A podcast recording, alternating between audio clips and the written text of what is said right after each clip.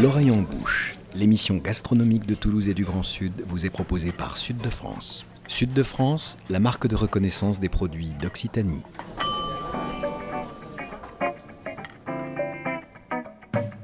Bonjour et bienvenue dans l'oreille en bouche, l'émission gastronomique qui met Toulouse et le Grand Sud dans ses casseroles et dans vos oreilles.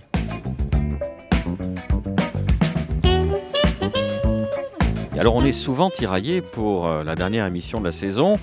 D'un côté, à l'instar des écolières et des écoliers, on sent l'appel des grandes vacances. Le regard et les pensées s'évadent vers des perspectives de sable chaud et de mauvais churros. De l'autre côté, c'est un crève-cœur de quitter ses copains de classe, un certain rituel et une gymnastique intellectuelle exhilarante. Si, si, je vous assure. Or donc, pour cette dernière émission, on ne va pas faire dans le doux amer, on va faire dans l'acide, dans l'aigreur, dans l'acétique même, mais sans le S. Oui, chères auditrices fidèles au volage, on va parler vinaigre, mais pas n'importe lequel. Vous connaissez notre degré d'exigence, il nous fallait le summum. Et cela tombe excessivement bien dans cette région occitane que nous sillonnons depuis bientôt cinq ans. Il existe du côté de Bagnoul-sur-Mer, plus précisément au hameau de Cospron, rattaché administrativement à Port-Vendre pour les puristes, une vinaigrerie sans pareil dont on trouve les créations sur les tables des meilleurs restaurants. Il s'agit de la Guinelle où nous avons posé nos micros dans un cadre idyllique.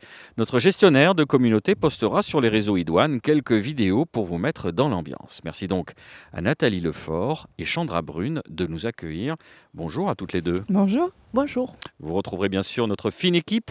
Nicolas Rivière, rédacteur en chef atrabilaire mais attachant, comme un vieux bulldog français souffrant de météorisme. Laila Aouba, chef pertinente et céramiste à ses heures gagnées, exerçant son art subtil en Bourgogne, partagera avec vous ses recettes et ses fulgurances. Nicolas, pour cette ultime émission de la saison, comme je l'ai précisé il y a quelques instants, c'est donc à Banyuls que nous avons posé nos micros sur ce balcon qui surplombe la Méditerranée. Oui, un balcon en forme de treille d'ailleurs, tant la vigne et le vin dessinent le paysage de ce roussillon maritime où les Pyrénées viennent plonger dans la mer. Banyuls, Collioure, Port-Vendre, pays de vin, des vins de toutes les sortes, tranquilles, quelques bulles, des vins doux naturels, des rancios aussi, un répertoire varié qui n'avait pas de raison de laisser sur le bas-côté un dérivé du vin au sens premier du mot, le vinaigre, élément fondamental de la cuisine, qui rehausse, souligne, rectifie, donne du tranchant ou de l'arrondi. Il est cette ponctuation tour à tour acide et douce qui oriente notre boussole gustative prise ici entre mer et montagne, mar et montagne, sur cette côte vermeille qui regorge de merveilles. Alors on va préciser, Nicolas, que pendant nos introductions respectives, nos invités qui pensaient être, comme on dit communément, à la cool, parce que je ne vous cache pas, chères auditrices, que nous, euh, évidemment, nous sommes mis à l'aise en, buvant dans une modération de bonne aloi un verre de vin, elles se sont dit, mais qu'est-ce que c'est que ces gars-là? Non, vous inquiétez pas, on sait parler normalement, Nathalie et Chandra. on n'est pas. Euh, il peut y avoir un aspect euh, peut-être de l'extérieur d'un peu de pédanterie, mais nous sommes naturellement comme ça, et vous allez euh, très rapidement vous rasséréner et au bout de quelques minutes vous mettre dans l'ambiance. Donc le rouge est mis. À la base de la guinelle, il y a Nathalie Lefort. Je me tourne vers vous, Nathalie. Vous allez nous expliquer un peu la genèse, cette envie, parce qu'on ne se réveille pas un jour comme ça en disant Oh purée, tiens, aujourd'hui je vais faire du vinaigre, tranquille. Si, si. C'est tout à fait ça. J'ai dit un jour, je pourrais faire du vinaigre, oui. Mm. Voilà. C'était en 1999. C'était en 1999. Je venais de m'installer dans ce petit lieu magnifique où nous sommes aujourd'hui pour y vivre. Et euh, j'ai dit exactement ça. Ben, je pourrais faire du vinaigre, hein, puisque j'arrive d'un milieu de vin. Les vignerons étaient réticents, comme euh, souvent, avec le vinaigre. Et donc j'ai dit, bon, ils veulent pas en faire, je vais en faire. Mais sans savoir faire du vinaigre, en fait. Voilà. Et comment vous avez appris? Euh, j'ai fait des bêtises, j'ai fait des conneries, j'ai fait des essais, j'ai jeté, j'ai attendu, euh, j'ai pleuré, j'ai rigolé, je me suis saoulé, et puis les années sont passées, et puis j'y suis arrivé. Donc au départ, ces vignerons, disons, réticents à l'idée de faire du vinaigre ou du moins de vous fournir du vin pour en faire. Vous avez réussi à les convaincre, vous aviez vos vignes, comment ça s'est passé ah ben, je, puis, euh, je, me sentais très très très très forte, donc j'ai dit j'ai besoin de personne, je vais acheter des vignes, je vais faire mon vin, je ferai mon vinaigre ensuite. À part que j'étais euh, un peu à côté de, la plaque, puisque faire du vin c'est un métier, un vrai métier. Surtout faire des vins euh, sans chimie. Et puis faire du vinaigre c'est un autre métier. Donc j'ai gardé les vignes deux ans et je les ai revendues et puis euh, j'ai cherché, j'ai cherché du vin. Et là, on utilise quoi? Un tonneau? On met du vin dans un tonneau à l'air libre? Comment, comment on fabrique euh, ce ben, ah Oui, en 99, j'ai posé un tonneau. Euh, un ami m'a donné du vin et le tonneau d'ailleurs, puisque je n'avais pas d'argent. J'ai commencé à, tâtonner comme ça. Et puis oui, aujourd'hui, on ne va pas expliquer toute l'histoire, mais oui, aujourd'hui, euh, faire du vinaigre, c'est un tonneau et du très bon vin si vous voulez que votre vinaigre soit très bon. Et qu'est-ce qui se passe d'un point de vue bah, strictement technique ou chimique? On attend qu'un voile se forme à la surface de, ce vin. Oui. Et là, c'est l'histoire qui commence. Oui. En fait, si vous prenez un vin euh, exemple de chimie, euh, les bactéries naturelles qui sont partout dans l'air, évidemment, vont y aller. Si vous prenez un vin matraqué en sulfite, les bactéries ne vont pas y aller. C'est pour ça qu'il existe des vinaigreries industrielles, en fait. Donc, si vous prenez un vin naturel, vous le mettez dans une barrique euh, remplie à peu près à moitié pour qu'il y ait une grande surface du vin en contact avec l'air, dans un milieu euh, propice, c'est-à-dire il faut de l'air, il faut de la chaleur, de la douceur plutôt, parce que pas trop de chaleur non plus. Euh, et puis après, vous le mettez dans un environnement qui va bien, les bactéries elles sont contentes, elles ont à manger et elles viennent se déposer en fait à la surface du vin et forment ce voile que l'on appelle la mer du vinaigre.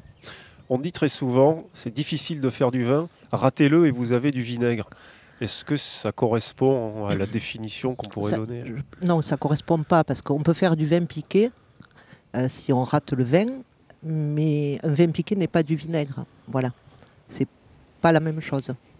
On va évidemment euh, rebrosser tout au long de cette émission hein, l'histoire de la guinelle aussi, le travail que Chandra Brune, vous êtes en train de faire depuis quelques mois, puisque en discutant avant cette émission, vous n'avez pas encore fait votre premier millésime, entre guillemets, de vinaigre, si on peut, si on peut le dire ainsi Il arrive. Vous êtes arrivé quand, euh, Chandra, ici euh Il y a dix ans maintenant. Et à la guinelle depuis 10 euh, ans. 10 ans, mais pour y faire du vinaigre depuis quelques mois. Vous êtes en train de poser vos marques, de prendre vos repères euh, dans le, dans le ah. métier de vinaigrière, c'est ça Je ne sais même pas si on, on peut dire ça. Mais euh. si. Si, Bien sûr, il faut le dire. Vinaigrière. Après, puisque j'ai travaillé pendant 10 ans, en fait, si vous voulez, c'est une belle suite pour moi. Donc, en fait, puisque j'ai que appris à faire de cette façon-là, je suis pas en train de révolutionner quoi que ce soit. Je continue ce beau métier et c'est tout, aussi simple que ça. Pour rester sur les aspects euh, qu'on évoquait euh, il y a quelques instants avec Nathalie, en gros, c'est du vin, des bactéries, un bon vin, de l'air, des bactéries acétiques, et l'alcool se transforme en acide acétique. C'est la bactérie qui mange l'alcool et qui le transforme en acide acétique. Voilà, et ça donc c'est ce voile qui permet ça, Nathalie euh Oui, c'est un process très simple, mais comme beaucoup de choses simples, on on pense que c'est compliqué, on ne s'y arrête pas, et on pense qu'il faut des produits et des machines et des manipulations et tout ça. Euh, euh, le vinaigre est, le plus vieux produit qui existe au monde, euh, juste à, côté du vin, en fait. Dès qu'il y a eu la, première production de vin, il y a eu la première production de vinaigre. Donc, c'est un process complètement naturel. Si, si l'homme n'intervient pas sur le vin, avec une mise en bouteille, je ne parle pas avec des produits, hein, euh, je suis vigneronne, j'ai des vignes, je les travaille correctement, je vinifie. À un moment donné, je vais l'isoler de l'air et le mettre en bouteille pour le commercialiser. Je, schématise, hein, que les vignerons m'en veuillent pas. Hein. Mais donc, si le, si le vigneron n'intervient pas pour faire une mise en bouteille sur un vin naturel et qu'il le mette euh, euh, dans les conditions que je viens de vous citer, on a du vinaigre. C'est la nature qui fait ça. Voilà, la finalité du raisin, c'est le vinaigre au bout du compte. Ça peut même aller encore plus loin. Ça, va plus loin. Ça va plus loin. Ce fameux cycle complet, il nous, ramène, il nous ramène à de l'eau. Vous pouvez nous raconter cette anecdote, euh, Nathalie? Oui, c'est une anecdote. Euh, euh, vous voyez, j'avais pas raconté ça depuis longtemps, j'y pensais plus. Vous, vous, reparlez de ça, c'est quelque chose d'assez extraordinaire. Donc, je, je, je, fais du, je faisais du vinaigre, j'avais pas de clients, pas beaucoup. Euh, donc j'avais plus de vinaigre que de demandes, donc j'ai laissé mon vinaigre dans la barrique. Je ne l'ai pas soutiré quand il était au bon degré d'acidité. 6 jours, 8 jours, 10 jours après, je refais l'analyse d'acidité et je trouve un, petit peu moins. Oh, je dis, bon, c'est pas grave, tu t'es trompé. Puis euh, je passe à autre chose. Un mois ou deux mois après, je ne suis pas très certaine dans les délais, hein, mais un laps de temps après, à peu près deux mois, je refais l'analyse et là j'avais quand même pas mal perdu d'acidité. Donc j'ai dit, mais qu'est-ce qui se passe hein? Donc j'ai soutiré mon vinaigre et j'en ai mis une partie de côté, dans une bouteille ouverte, dans une petite bonbonne. Et j'ai laissé faire. Et euh, je voyais que, que, ça se cassait la gueule, en fait, que c'était, ça, ça changeait. Et c'est en 2003, lors d'une, d'une, d'une étude assez profonde et poussée avec l'Université de Tarragone sur la vie des bactéries acétiques que j'ai compris en fait le système, c'est que le cycle ne s'arrête pas, la vie elle est fantastique, on ne le dira jamais assez. On récolte du raisin, on fait du jus, ça fermente, ça donne du vin. Si on n'intervient pas, ça fait du vinaigre. Si on n'intervient pas, les matières colorantes se déposent, les bactéries mutent et mangent l'acide acétique qu'elles ont produit et on se retrouve avec de l'eau claire. Que l'on peut boire ou même... euh, Je ne l'ai pas fait analyser, hein, je ne suis pas allé jusque-là, mais j'ai bu, c'est de l'eau. Et la fin du cycle, vous le disiez, euh, c'est euh, de remettre cette eau dans les vignes. Mais Et ça. voilà. Et là, là pour Mais- le mais- coup, la boucle est, Mais euh, c'est, voilà, je, je pense que ce ce que m'a appris ce métier pendant 20 ans, c'est la vie en fait. Je ne veux pas faire de la philosophie à deux balles, hein, mais, mais c'est, c'est, c'est des cycles. euh, vous voyez, nous aussi, hein, on vit, on grandit, on meurt, on procrée, nanana, nanana, on meurt, on est Enfin, dans on la essaie terre. de enfin, procréer avant de mourir, dans la mesure du possible. Mais, oui, oui. oui, bon, c'est pas une nécessité, mais euh, Donc le vinaigre est finalement un moment d'un cycle. c'est ça, exactement. On parle évidemment ici de vinaigre de vin, parce qu'on peut faire du vinaigre avec d'autres boissons Oui. euh, alcoolisées. alcoolisées pardon. Oui. Vous, évidemment, vous le faites ici avec du vin. Avec quel vin d'ailleurs? Et On- après, on parlera de la on, gamme, on a fait avec d'autres boissons aussi. hein. On a fait avec de l'absinthe, par exemple. On a fait des essais avec du rhum. On a fait des essais avec des jus de fruits. Enfin, on a fait pas mal de choses. hein. L'absinthe, on est allé un peu plus loin que l'essai. On a, on a travaillé avec euh, François Guy, qui est le ponte, le monsieur de, de, de l'absinthe en France, qui est à Pontarlier. Et on a fait du vinaigre d'absinthe avec son absinthe pendant 5 ans. Plus difficile à travailler que... Plus difficile à travailler que le Que vin. le vin, ouais. Oui, le- le vin et le vinaigre, c'est logique.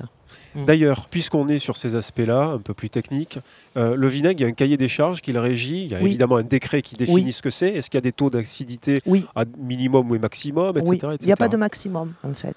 Il y a un minimum. Il y a un minimum sur les vinaigres de vin qui est de 6 degrés. Il y a un minimum sur les vinaigres de cidre qui est de 5 degrés, puisque c'est issu à partir de pommes et pas de raisins. Enfin bon, voilà. Donc 5-6 degrés sur le taux d'acidité. Et vous ici, évidemment, méthode de travail totalement artisanale. On en discutait aussi avant l'émission. Il y en a très peu en France, voire quasi pas.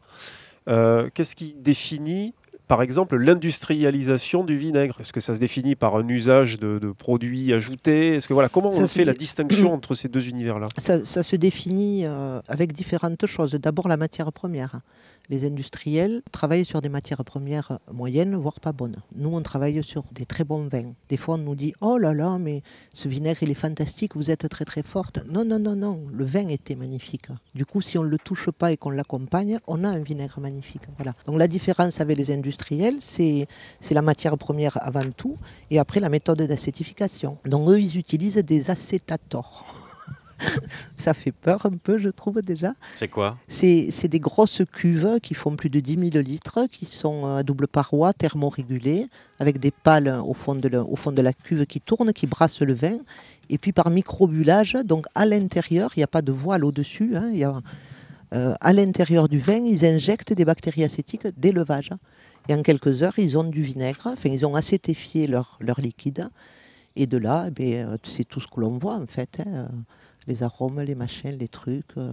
Et ça veut dire quoi La différence fondamentale entre le, le vinaigre industriel et le vôtre, ça veut dire que passé le, le premier choc de l'acidité, on a une expression du vin qui a servi à le construire, on a quelque chose de plus Il subtil. n'y a pas de choc d'acidité. Déjà, excusez-moi, Bah, Euh, ouvrons le débat. ouvrons le débat. Il n'y a pas de choc d'acidité. Je pense que notre euh, force, j'avais envie de dire à la Non, Guinée. je ne parle pas spécifiquement du vôtre, pardon, mais en général, on dit le vinaigre, c'est d'abord ça, un ressenti d'acidité. Oui, mais on, on- ensuite on dit ça parce qu'on a des références industrielles. D'accord. Donc nos ressentis sont faussés en fait. Il faut qu'on se recalibre avec ce qu'est le vinaigre originellement, Oui. en tout cas travailler de façon plus sincère. Oui, oui. Nous, nous, on reçoit beaucoup de monde à la vinaigrerie et, et c'est depuis 20 ans la même histoire quand on passe à la fin de l'explication, de, la visite. Pardon. Quand on passe à la dégustation, on dit bon, ben maintenant on va vous faire goûter. Personne ne veut goûter. Euh, ah non, non, non, non, pas maintenant, je viens de boire un café. Oh ben non, là j'ai trop mangé. Non, non moi j'ai un chewing-gum. l'impression que ça va nous faire un trou dans l'estomac, quoi. C'est ça, c'est Ouais. ça. Et là, et, et on insiste et on dit une goutte. Et puis si vous voulez pas, on- si ça vous agresse, on arrête. Et puis ils en goûtent 8, 10, 12 heures. Et donc il n'y a pas d'agressivité. Si- S'il y a la matière, s'il y a le vin, il n'y a pas d'agressivité. Il y a du peps, il y a, il y a un peu de. C'est un peu tonique, mais, mais c'est pas agressif. Et alors, de- du fait de se baser sur ces vins qualitatifs, qu'est-ce que ça apporte au vinaigre? Qu'est-ce que ça Mais révèle tout, Qu'est-ce que ça ouvre? Tout, ça apporte tout. On- notre métier il est inexistant si on n'a pas de bon vin.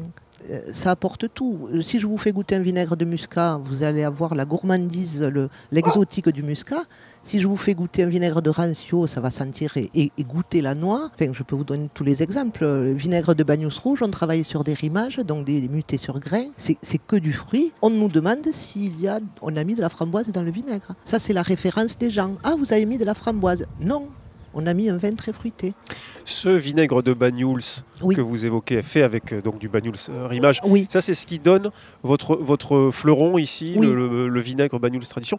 Mais après, vous en avez d'autres, avec des vins de vignerons, qui sont par ailleurs des vignerons euh, extrêmement réputés et très pointus. Oui, on est très Allez. très fiers.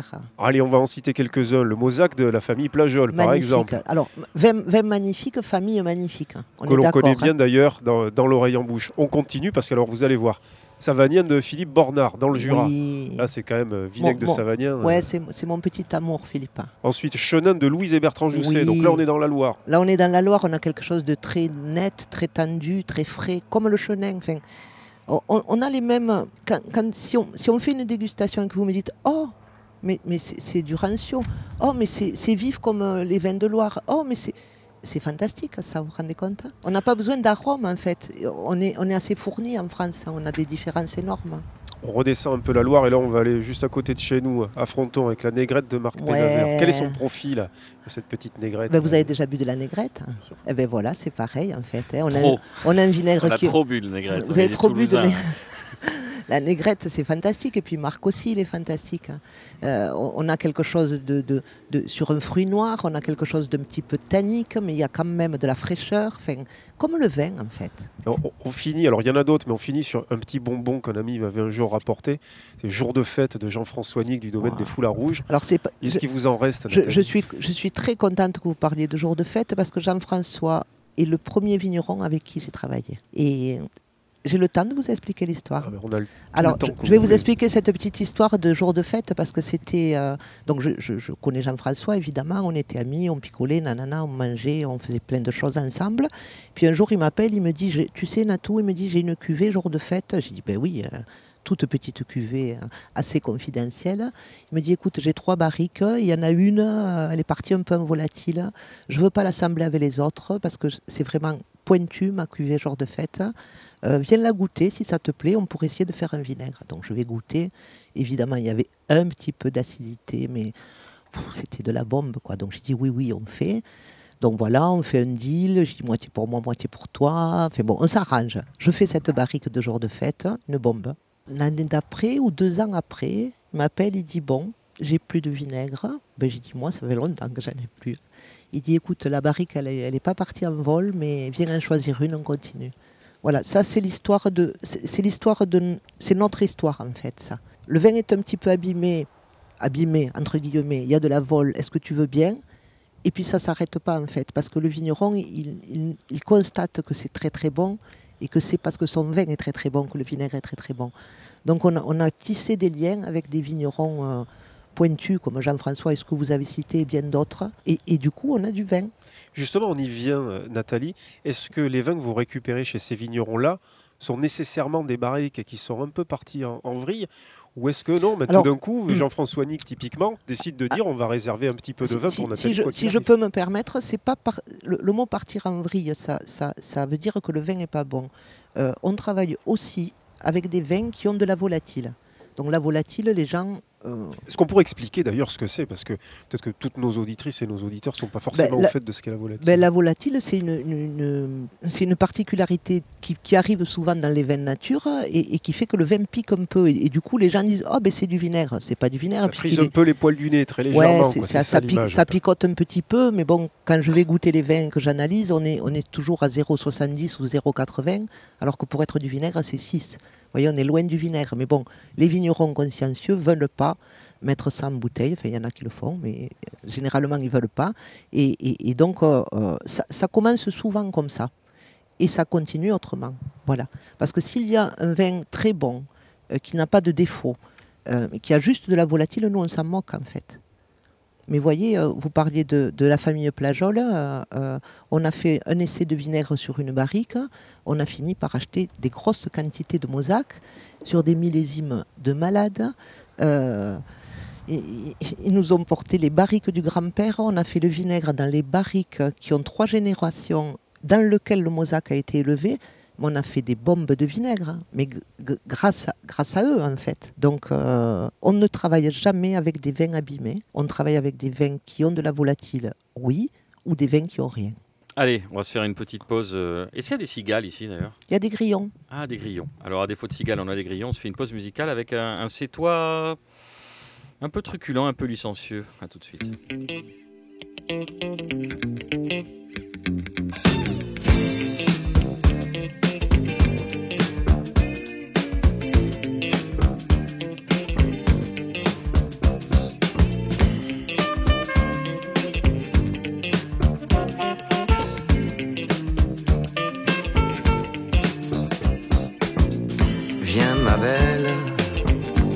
Je t'emmène dans un coin sombre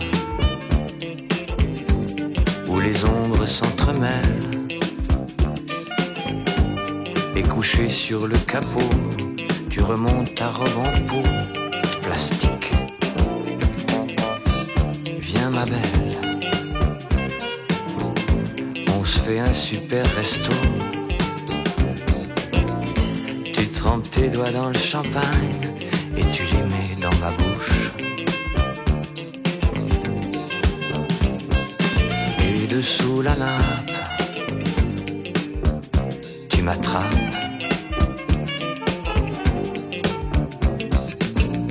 Viens ma belle, viens me montrer tout ce que t'as. Et dans les toilettes du bar, accroupi sur le carrelage, on émarge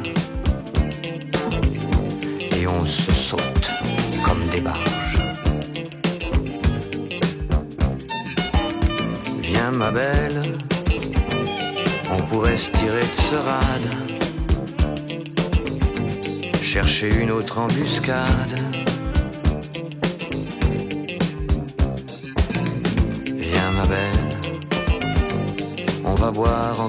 Et c'est en marchant de travers qu'on arrive dans cette boîte.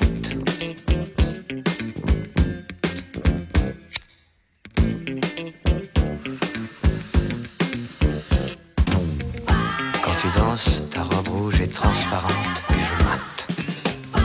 Et sur ton string, il y a d'autres yeux.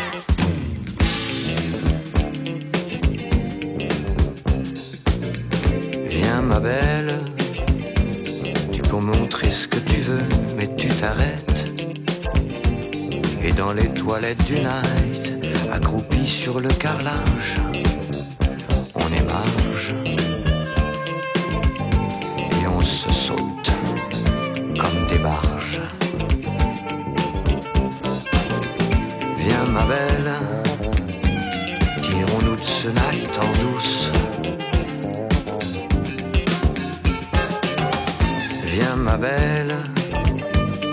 dans la nuit qui s'enfuit, on va bien trouver un lit,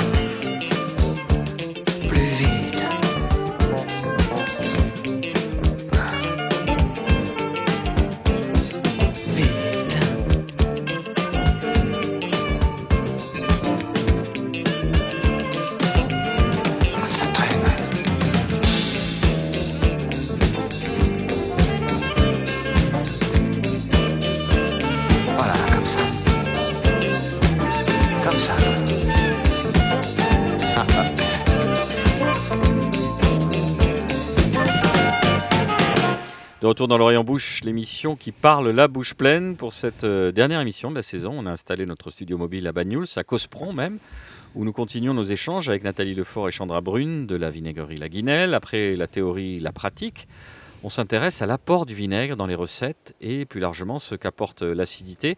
On va reprendre avec Chandra parce que Comment on, prend- on prend le, le relais d'une personnalité aussi euh, qui prend autant de place euh, que, que Natou? Je pense qu'il faut avoir du lien et que ça nous parle surtout. exactement. Bien Alors là, c'est une transmission euh, qui tombe sous le sens. Et, euh, Oui. et, et bon, et après, on entre dans la carrière quand nos aînés n'y seront plus. On y trouve leur poussière et la trace de leur vertu. Là encore, nos aînés sont là. Je vous regarde un. Ouais, attends. Oh là là là là J'invente rien, c'est la Marseillaise, mais personne ne chante jamais ce couplet. Avec Et donc vous avez un poids sur les épaules, donc on va évacuer le côté vinaigre. Nicolas l'a dit tout à l'heure, vous allez faire votre premier, euh, premier millésime. Une petite recette comme ça qui va bien avec le vinaigre de la guinelle. Une suggestion, euh, Une suggestion, en fait. euh, Non, que ça ouais, soit tout simplement une belle tomate du, du jardin. Vous pouvez tout simplement mettre ça aussi sur une salade de fraises, déglacer vos oignons, vos lardons. C'est vraiment quelque chose qui va euh, partout en soi. sur, Partout. un, sur un œuf au plat, c'est plat, génial. Voilà. Vous serez en fait euh, jamais déçu. Finalement, le vinaigre, c'est un élément qui est euh, présent. Alors bon, sous toutes ses formes, y compris industrielles, mais présent dans toutes les cuisines. Tout le monde a du vinaigre Oui. euh, chez soi. Oui. Et euh, Raymond Dumay, je, vais le citer pour, pour vous faire réagir, écrivait euh, Il occupe une place unique dans la cuisine et pas seulement dans les sauces. Vieillard masqué, bourru bienfaisant, aussi bien chez lui sur la table du roi que dans la chaumière, il joue un rôle à peine moins universel que son plus ancien compagnon, le sel.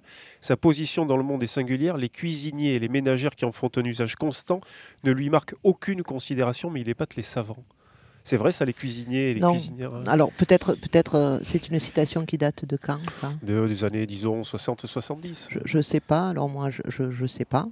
Peut-être avant c'était comme ça. On a le Euh, vinaigre fier maintenant, Nathalie Lefort? On a le vinaigre fier. Je ne sais pas. faut demander à, à Leïla, mais je, je pense qu'un chef de cuisine sait, sait plus répondre que moi. Mais tous les chefs que j'ai côtoyés depuis 20 ans, euh, des, des plus petites cuisines aux plus grandes, ont, ont du vinaigre et ils prêtent attention. On y prête attention, là, il a Aouba. Tout comme le sel et le poivre, c'est un élément primordial. Enfin, après, c'est, euh, on va, je vais faire une aparté sur le mot vinaigre déjà. En fait, dans l'orthographe du 17e, c'était vin aigre. Donc en fait, aigre n'est pas, pas une insulte, n'est pas péjoratif, mais l'aigreur peut être quelque chose de joli en fait qui est nécessaire. Donc un vin aigre, et comme disait Nathalie, il faut un bon vin. Et on retrouve même dans les livres euh, d'Apicius, euh, le vinaigre est omniprésent. Et c'est des vinaigres à la rose, des vinaigres à base de feuilles de vigne, de fleurs comestibles de tout genre. Donc le vinaigre est omniprésent. Et pour moi, en fait, euh, notamment le vinaigre de Banyuls, qui est euh, le trésor en fait qu'on va utiliser un peu partout, ça va aller du melon, euh, du melon associé au vinaigre de Banyuls, par exemple une granité de melon, vinaigre de Banyuls et poivre, comme on l'avait cité dans l'émission du poivre.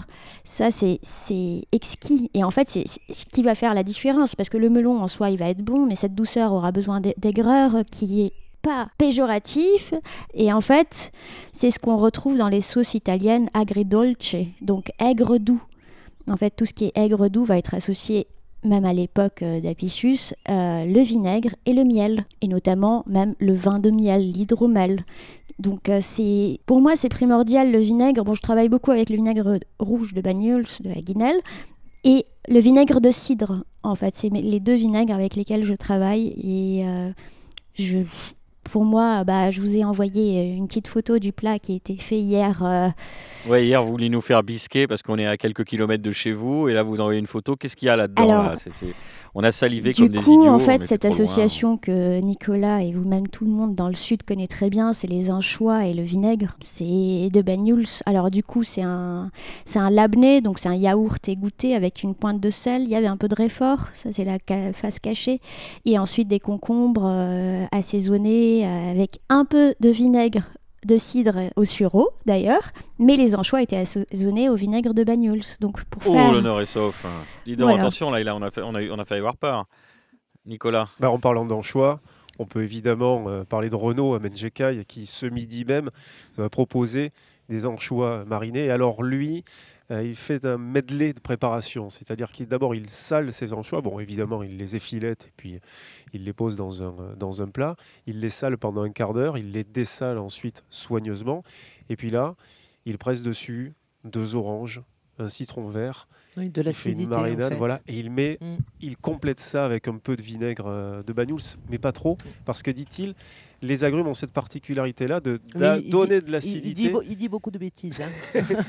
Sans forcément, sans forcément envoyer la puissance du vinaigre. Et j'ai Il- pas dit l'ai- l'aigreur ou l'acidité, j'ai dit bien la, il, la il- puissance. il dit beaucoup de bêtises. Je, je me permets de, le- de dire ça parce que je le connais bien. hein, C'est un copain. On se doute. Euh, mais euh, voilà, il dit beaucoup de bêtises parce qu'on on n'a pas de puissance. On, on va juste avoir, euh, je pense qu'il rajoute le Du vinaigre de Bagnous parce qu'il veut aussi un petit peu de douceur.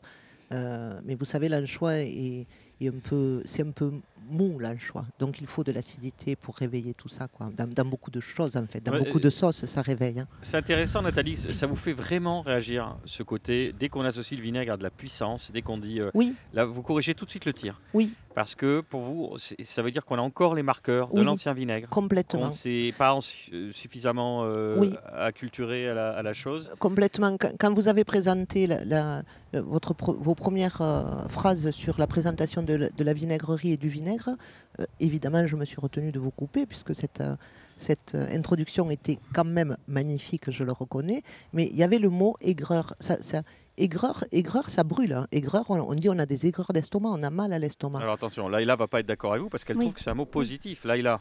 Oui, ça dépend en fait, ça dépend de comment on l'utilise dans la phrase. Et en fait, euh, aigreur, effectivement, ça peut brûler, mais c'est pour ça qu'il faut savoir aussi doser. Il faut savoir le doser et l'associer avec cette douceur aussi qui va être apportée par un fruit ou un légume.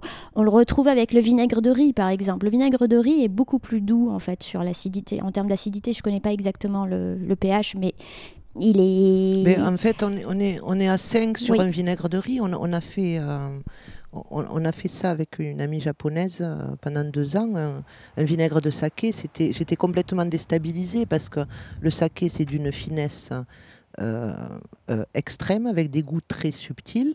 Euh, on, on a fait du vinaigre de saké et habitué évidemment à notre vinaigre de bagnous, de muscat, de rancio qui ont beaucoup de goût.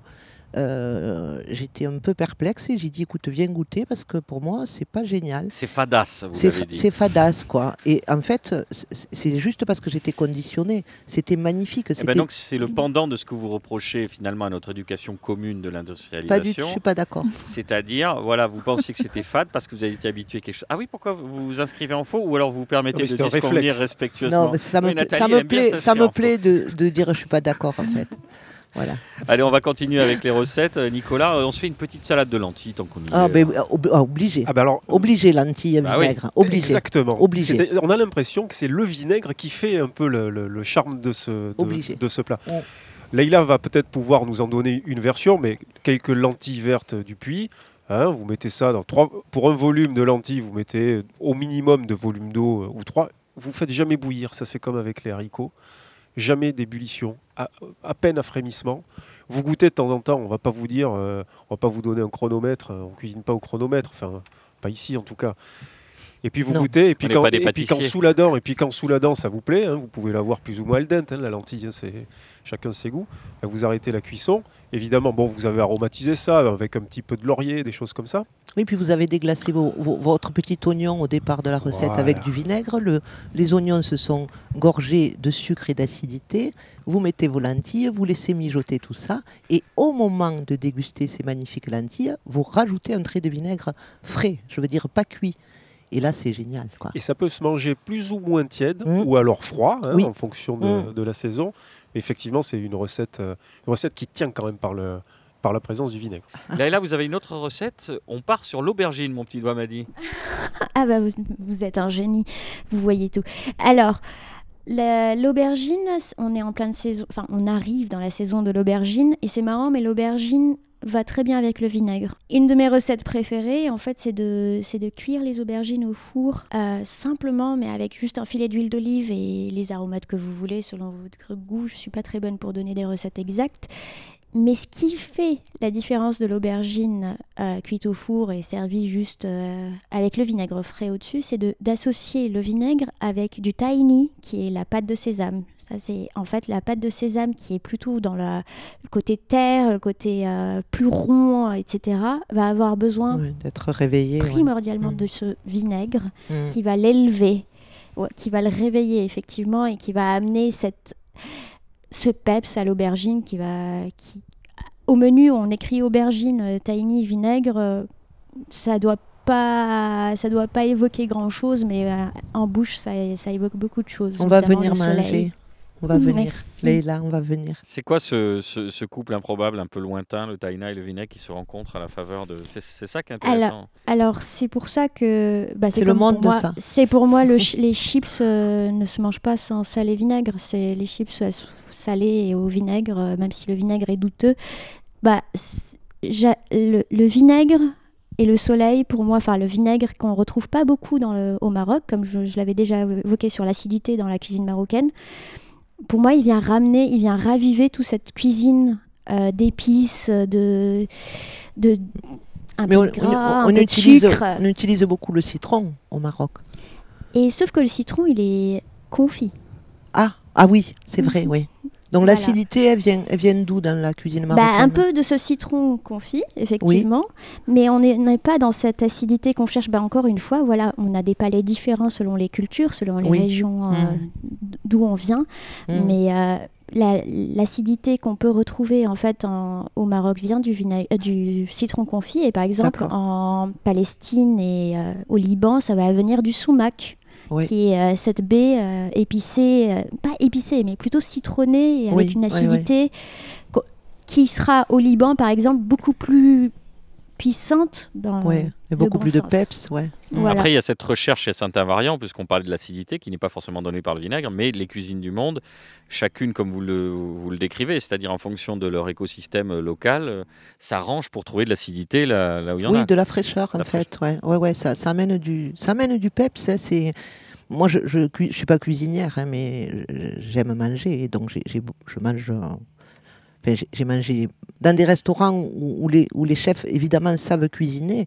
euh, le- je, je- n'ai pu que me rendre compte que l'acidité était un révélateur en fait. Non, mais c'est intéressant parce que c'est un révélateur, ça veut dire l'acidité, c'est une histoire de dosage, où est-ce qu'on place le curseur, c'est une histoire de subtilité. Oui, c'est pour ça, que que- vous- c'est pour ça qu'on a besoin des chefs de cuisine en fait. Ouais. Et vous, vous menez un combat pour lier finalement, pour que, que main dans la main, dans une grande communion internationale, les vignerons, les vinaigrières et les chefs cuisiniers se rencontrent.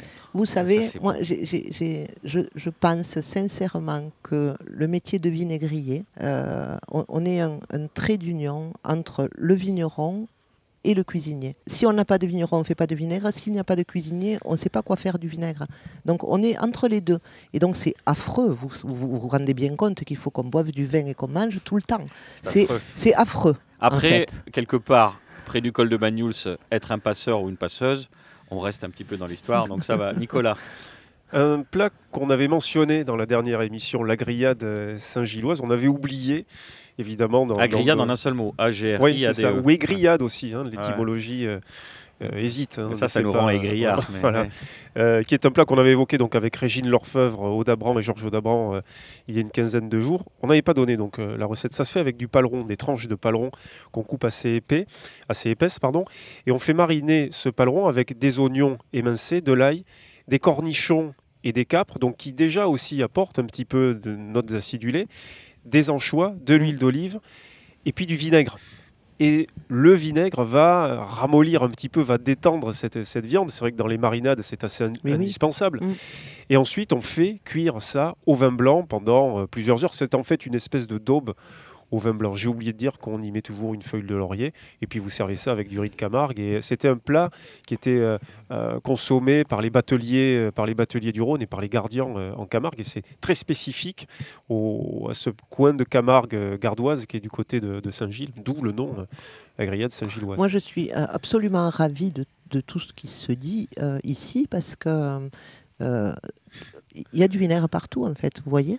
Dans tous les pays, dans toutes les tables, euh, du moment où on parle gastronomie, on parle vinaigre. Euh, euh, c'est vraiment le produit et pourtant, c'est devenu aujourd'hui la bête noire. C'est péjoratif, vinaigre. on dit ton histoire a tourné au vinaigre, ça veut dire qu'elle a mal tourné. Enfin, c'est péjoratif et nous, nous, on se bat depuis, depuis 20 ans maintenant. Voilà, un nouveau front. Mais, mais oui, parce que, euh, enfin, on se bat. On n'a pas dit on part en guerre, mais, mais on, on s'est rendu compte de, de- qu'il y, a- qu'il y avait ce trou ça, ça va pas bien. Le, le- le vinaigre, c'est pas un sous-produit, c'est pas euh, un truc qui est mal fait, qui a mal tourné. C'est un vrai produit, comme un vrai poivre, comme une vraie huile d'olive, comme une bonne viande. Comme, c'est- bien que vous soyez encore mu par ce sentiment de rage et cette conviction d'emporter l'adhésion chez celles et ceux qui ont goûté de la merde depuis 30 ans. Vous avez encore du temps devant vous et des générations et Chandra prend le relais. Oui, On arrivera à éduquer les gens. Vous l'avez dit, et, et là je vais de redevenir sérieux une minute, le- euh, il n'y a rien de plus beau qu'être un passeur ou une passeuse. On fait le lien. Donc vous créez du lien avec un truc, on va pas se mentir, est quand même très acide. Non, je déconne.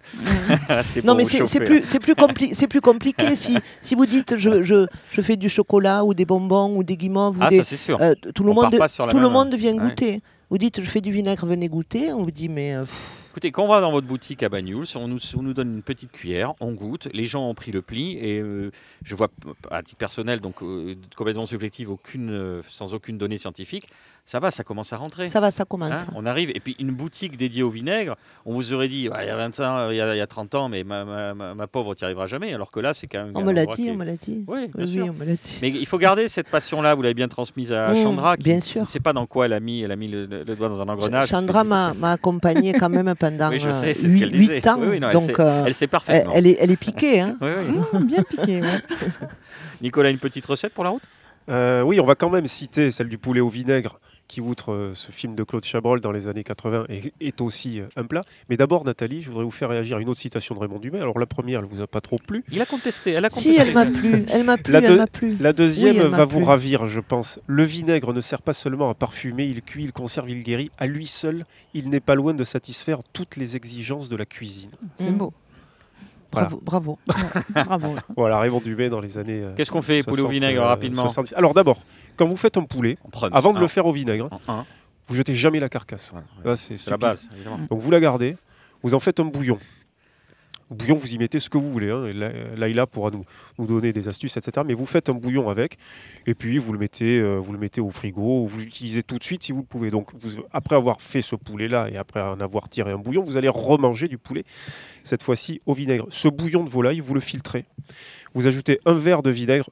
On ne s'occupe pas des quantités, vous le faites à façon, on le dit souvent dans cette émission. Donc Un, imaginons. un grand verre si c'est du vinaigre de Bagnous, un petit verre si c'est du vinaigre Voilà, industriel. voilà. Et on va, et on va préférer l'option artisanale, la guinelle. Par exemple, sur celui-ci, ah, le savagnin quand même, là, Ah ouais, qui, pourrait nous, qui pourrait nous rappeler le, le- le poulet hein, au vin évident, jaune. euh, Évident. voilà. Vous donc, vous mettez- Évident, excusez-moi, mais c'est évident. Mais là, on, est, on, va, on va partir dans un grand classique. Vous pouvez utiliser autre chose et vous allez étonner. Ça dépend de ce que vous voulez faire, en fait. Mais, et là, la place du vinaigre, elle est super importante. Vous faites un grand classique avec un vinaigre de Savagnin parce qu'on va, on va venir toucher tous les repères que l'on a euh, du poulet euh, au vin jaune. Au vin jaune et au Et-. Oui, exactement. Mais si vous prenez euh, un chenin, ou si vous prenez euh, euh, un vinaigre de, Fabrizio Uli en Italie, qui est une, une, c'est tellement frais, c'est tellement, c'est un peu sur la rose, c'est bien que c'est un rouge clair, mais ça vous donne complètement autre chose. C'est très intéressant. Alors en plus, c'est très simple le poulet au vinaigre. Donc, je vous ai dit, ce bouillon, vous y ajoutez un verre de vinaigre de, de Savagnin de Philippe Bornard. À part dans une et vous le faites réduire. À part dans une sauteuse, vous faites cuire un poulet que vous avez découpé en morceaux.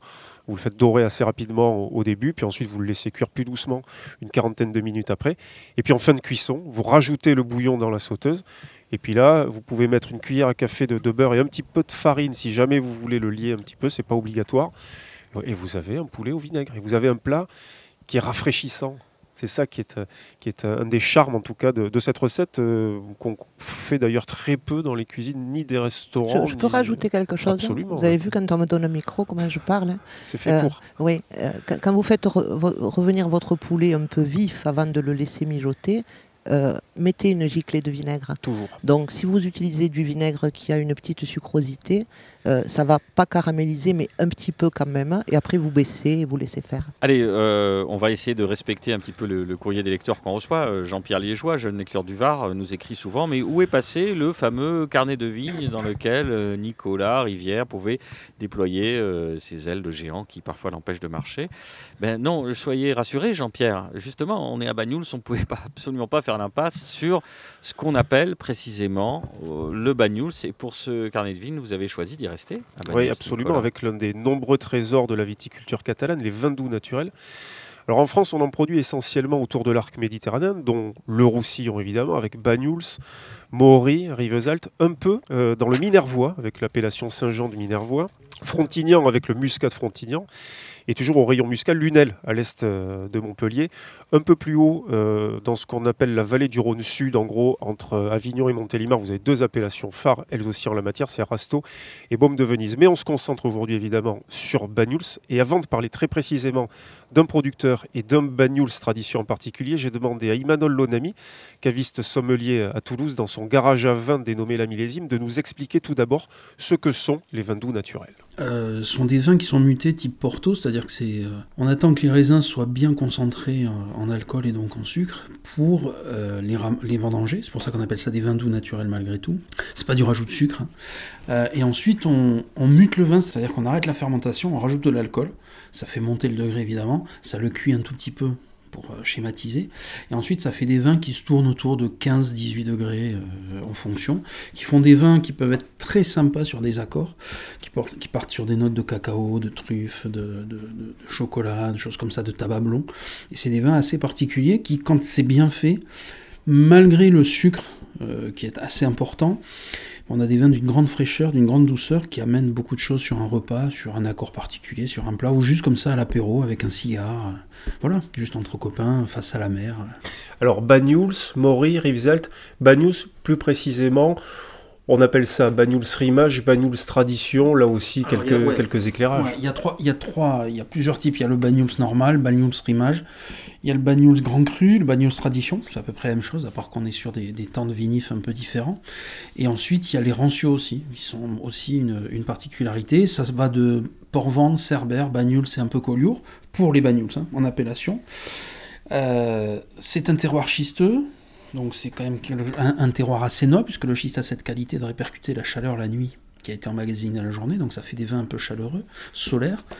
Euh, ce sont des grosses pentes et c'est essentiellement du grenache noir, du grenache gris, du grenache blanc, un peu de syrah, un peu de cinsault pour améliorer, mais essentiellement c'est du grenache noir. Le grenache noir qui fournit euh, la trame, le canevas du Banyuls euh, traditionnel vinifié par Bertrand de Guiteau, vigneron établi ici même à Banyuls, en son domaine de pêche-pérou, et Bertrand Guiteau, eh bien je crois que c'est encore Imanol Lonami qui en parle le mieux. C'est un chouette mec, c'est un mec qui a une vie fabuleuse, bourguignon, euh, c'est quelqu'un qui est proche de la nature, qui travaille euh, avec elle, pas contre, qui fabrique ses outils, qui fait tout à la main, il n'y a pas de tracteur, il n'y a rien, qui est euh, une des références avec Didier Mouton, d'autres mecs comme ça, d'un certain âge, qui, ont, euh, qui, sont lancés dans le vin dit nature, euh, mais avec tout le bon sens paysan, c'est-à-dire que c'est un gros travail à la vigne, c'est quelqu'un qui est hyper pointu, qui a une sensibilité particulière et qui, est, qui a ce côté un peu poétique, qui donne des vins avec plein d'amour, et c'est un vin qui, ouais, il a sa gueule, son pinard, ouais. Sur le Banyuls Tradition, là on a cette espèce de torpeur alanguie des grands portos, on est vraiment sur un vin ciselé et en même temps tout en rondeur comme tu le, comme tu le précisais par rapport au profil classique de ces vins-là. On est plus que sur un vin ciselé, quoi. là c'est de l'orfèvrerie. Quoi. C'est, bah, quelque chose qui est, euh, c'est, intense, c'est un rubis, et encore une fois ça fait partie de ces gars qui arrivent à faire un vin type Maury, Banyuls, etc ça fait des vins d'une grande fraîcheur, c'est-à-dire que c'est pas lourd en bouche. Il y a de la rondeur, c'est soyeux, c'est ciselé, c'est propre, ça va loin. Il y a un bel équilibre entre les amertumes, entre les amers l'acidité. On arrive, il arrive à aller chercher de l'acidité, ce qui fait que ce vin est très frais. Ce que réussit à faire en tout cas Bertrand sur ce, sur ce vin-là, euh, sur son tradition, c'est que euh, bah, il y, a un accord alcool-tanin qui, est euh, qui est merveilleusement bien enlacé, par le fruit. On a des côtés de torréfaction, de pruneau, de l'eau de vie. Il y a, un moelleux qui prend les tanins, ce qui permet de ne pas assécher la bouche. Et la finale, elle part sur une grosse fraîcheur. On est sur quelque chose d'assez remarquable. On se s'aperçoit même pas qu'on sert à nouveau et en fait, on arrive à, tomber une bouteille facilement. C'est un peu, c'est un peu traite, c'est dangereux. C'est dangereux, mais avec toute la noblesse et le, et le sens aristocratique de la dangerosité. Quoi. dangereux dans le bon sens. C'est diabolique. Voilà. À l'instar des, des madères, des portos, ça peut évidemment très bien s'associer, par exemple, avec des fromages persillés, notamment. Mais on a l'impression, du fait que ce Banyuls Tradition de Bertrand de Guiteau soit tenu par cette acidité, finalement qu'on pourrait presque le servir euh, tout au long d'un repas, non Ou presque Ah, pas presque. Enfin, pour ma part, on, peut le servir sur tout un repas. On va aller chercher des choses très salines pour accentuer ce côté un peu fruits rouges acidulés.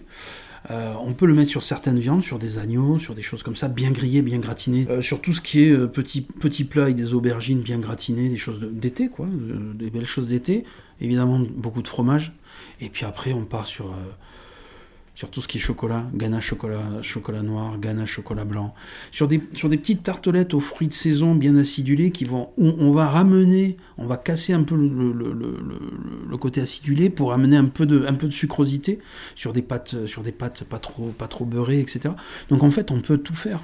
On peut aller de l'apéro jusqu'au Dijon en fait. Et on peut finir sur un cigare, euh, le, tout euh, posé sur un, sur un tas de schiste face à la mer euh, sur la baie de Banyuls quoi. À propos de cigares, un grand amateur, Léon Mazzella, journaliste, écrivain, auteur entre autres du dictionnaire chic du vin. À propos de ces vins-là, à propos de ces profils-là, lui, il les voyait très bien, par exemple, sur du gibier. Est-ce que euh, toi, c'est un accord qui, qui te, qui te scierait Alors, parce que je l'ai déjà fait, un rôti de marcassin euh, qui, a été, euh, qui a été mariné dans du bagnols et ensuite on le sert, le bagnols, on le boit bien frais avec quelques petites carottes Vichy, c'est extraordinaire. C'est à tomber, voilà. Et puis euh, le tout, euh, tout ramené sur un petit Hupman ou un petit Ouillon de Monterey et à fumer, c'est juste parfait, quoi. Là, là, on peut, euh, là, en règle générale, on peut à peu près tout me demander dans ces cas-là, tout me faire signer. Avec un fauteuil en cuir, les Pas accoudoirs qui vont forcément, bien. moi, un petit, un petit, un petit rebord de muret euh, sur les hauteurs de Banyuls euh, avec deux amis, euh, comme disait Jean Carmé, bah, vider une bouteille, c'est une façon pudique de se dire l'amitié. On n'a pas besoin de parler, on partage un moment, c'est un moment fort, intense. Voilà, un petit, un petit marcassin comme ça, fait sur une plancha dehors, face à la mer. On n'a plus besoin de parler, pas forcément, en tout cas pas besoin de parler pour, pour briser des silences, au contraire. Ces silences veulent tout dire. Et des silences taillés sur mesure pour ce très joli vin d'introspection qui est le Banyuls traditionnel de Bertrand de Guiteau, dont il faut aussi boire toute la gamme, parce qu'il ne fait pas que du Banyuls traditionnel. L'oreille en bouche s'engage à vous donner son 06 en message privé. Et pour le reste, vous pouvez également pousser la porte des 9 caves à Banyuls, où les vins de Bertrand de Guiteau sont commercialisés, je crois. Euh, je crois parce que Nathalie me fait les gros yeux. Et à Toulouse aussi, au 17 rue d'Ardenne, chez euh, la Millésime. Merci Nicolas, merci Manol. Alors le soleil passe à présent de notre verre à nos oreilles. On se retrouve juste après ça.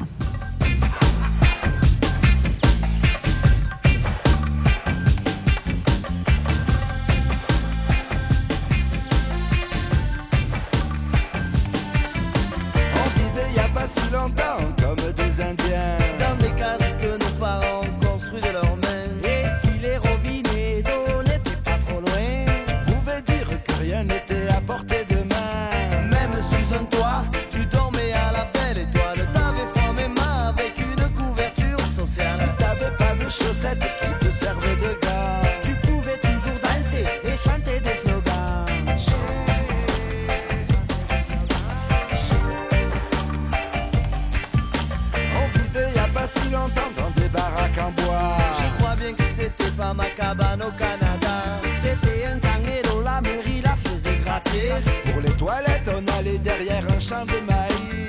En échange, on avait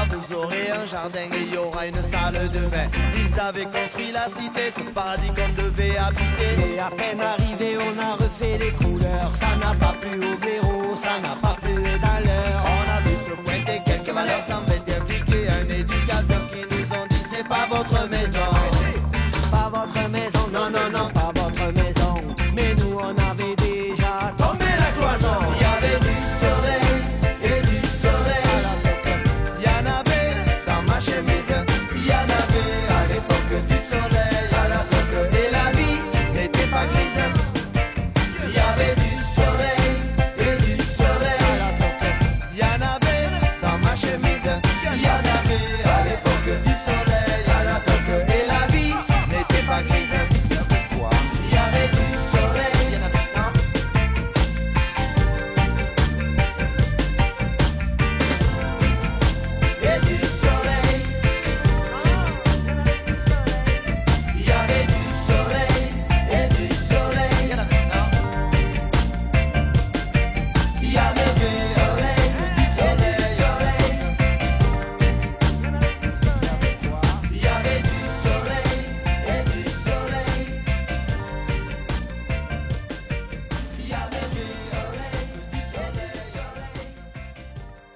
Vous êtes toujours à l'écoute de L'Orient en Bouche, l'émission gastronomique qui met Toulouse et le Grand Sud dans ses casseroles et dans vos oreilles pour notre euh, dernière partie qu'on appelle communément depuis 5 ans, puis bientôt le quartier libre, où on partage nos dernières trouvailles, les actualités, les coups de cœur, les coups de gueule, les envies, une petite annonce. Euh, Vous avez un vélo électrique à vendre, Nicolas Rivière. Nicolas, une fête, une fête pour des gens qui ont le gosier hyper sec. Oui, pour vous indiquer la première édition de la Bringue des Assoiffés qui aura lieu le 23 juillet prochain à Toulouse à partir de 11h du matin et sans doute jusqu'au chant des oiseaux du lendemain. Pour ceux, celles et ceux qui n'auraient pas tous suivi les Assoiffés qui ont ouvert l'hiver dernier, place Robert Schumann à Toulouse, c'est la majeure partie de l'ancienne équipe des passionnés, avec notamment aux manettes David Torelli, David Gilles et d'autres arsouilles qui n'ont pas à souffrir de la comparaison. Bref, la bringue des assoiffés, c'est du vin, de la musique, de la street food, des bières d'artisans, des expos et idées lumineuses de David Gilles, des séances de tatouage.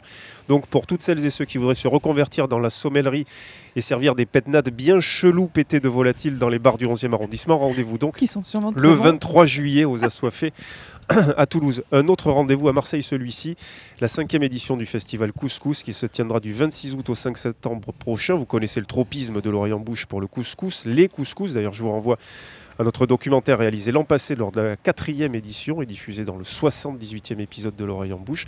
Tout cela pour vous dire que si l'an passé la thématique était axée sur quatre grands pays du couscous, Tunisie, Algérie, Maroc et Mauritanie, cette année le thème c'est l'harissa avec des surprises venues de partout dans le registre pimenté qui s'impose. Alors j'aimerais quand même revenir, euh, Nicolas Rivière, sur la, bonne idée qu'ils ont de faire. Donc il y a une fête où on boit des coups, hein. je reviens à la bringue C'est original. hein. Et on tatoue. Non, mais L'ennemi du tatouage, c'est- euh, l'enivrement. Je pense qu'il vaut mieux se faire tatouer à 11h du matin quand ça Ah va oui. commencer plutôt que Plutôt. plutôt qu'au chant des oiseaux. le plutôt, lendemain. plutôt même, je pense. Il faut y aller avant c'est 11h. super.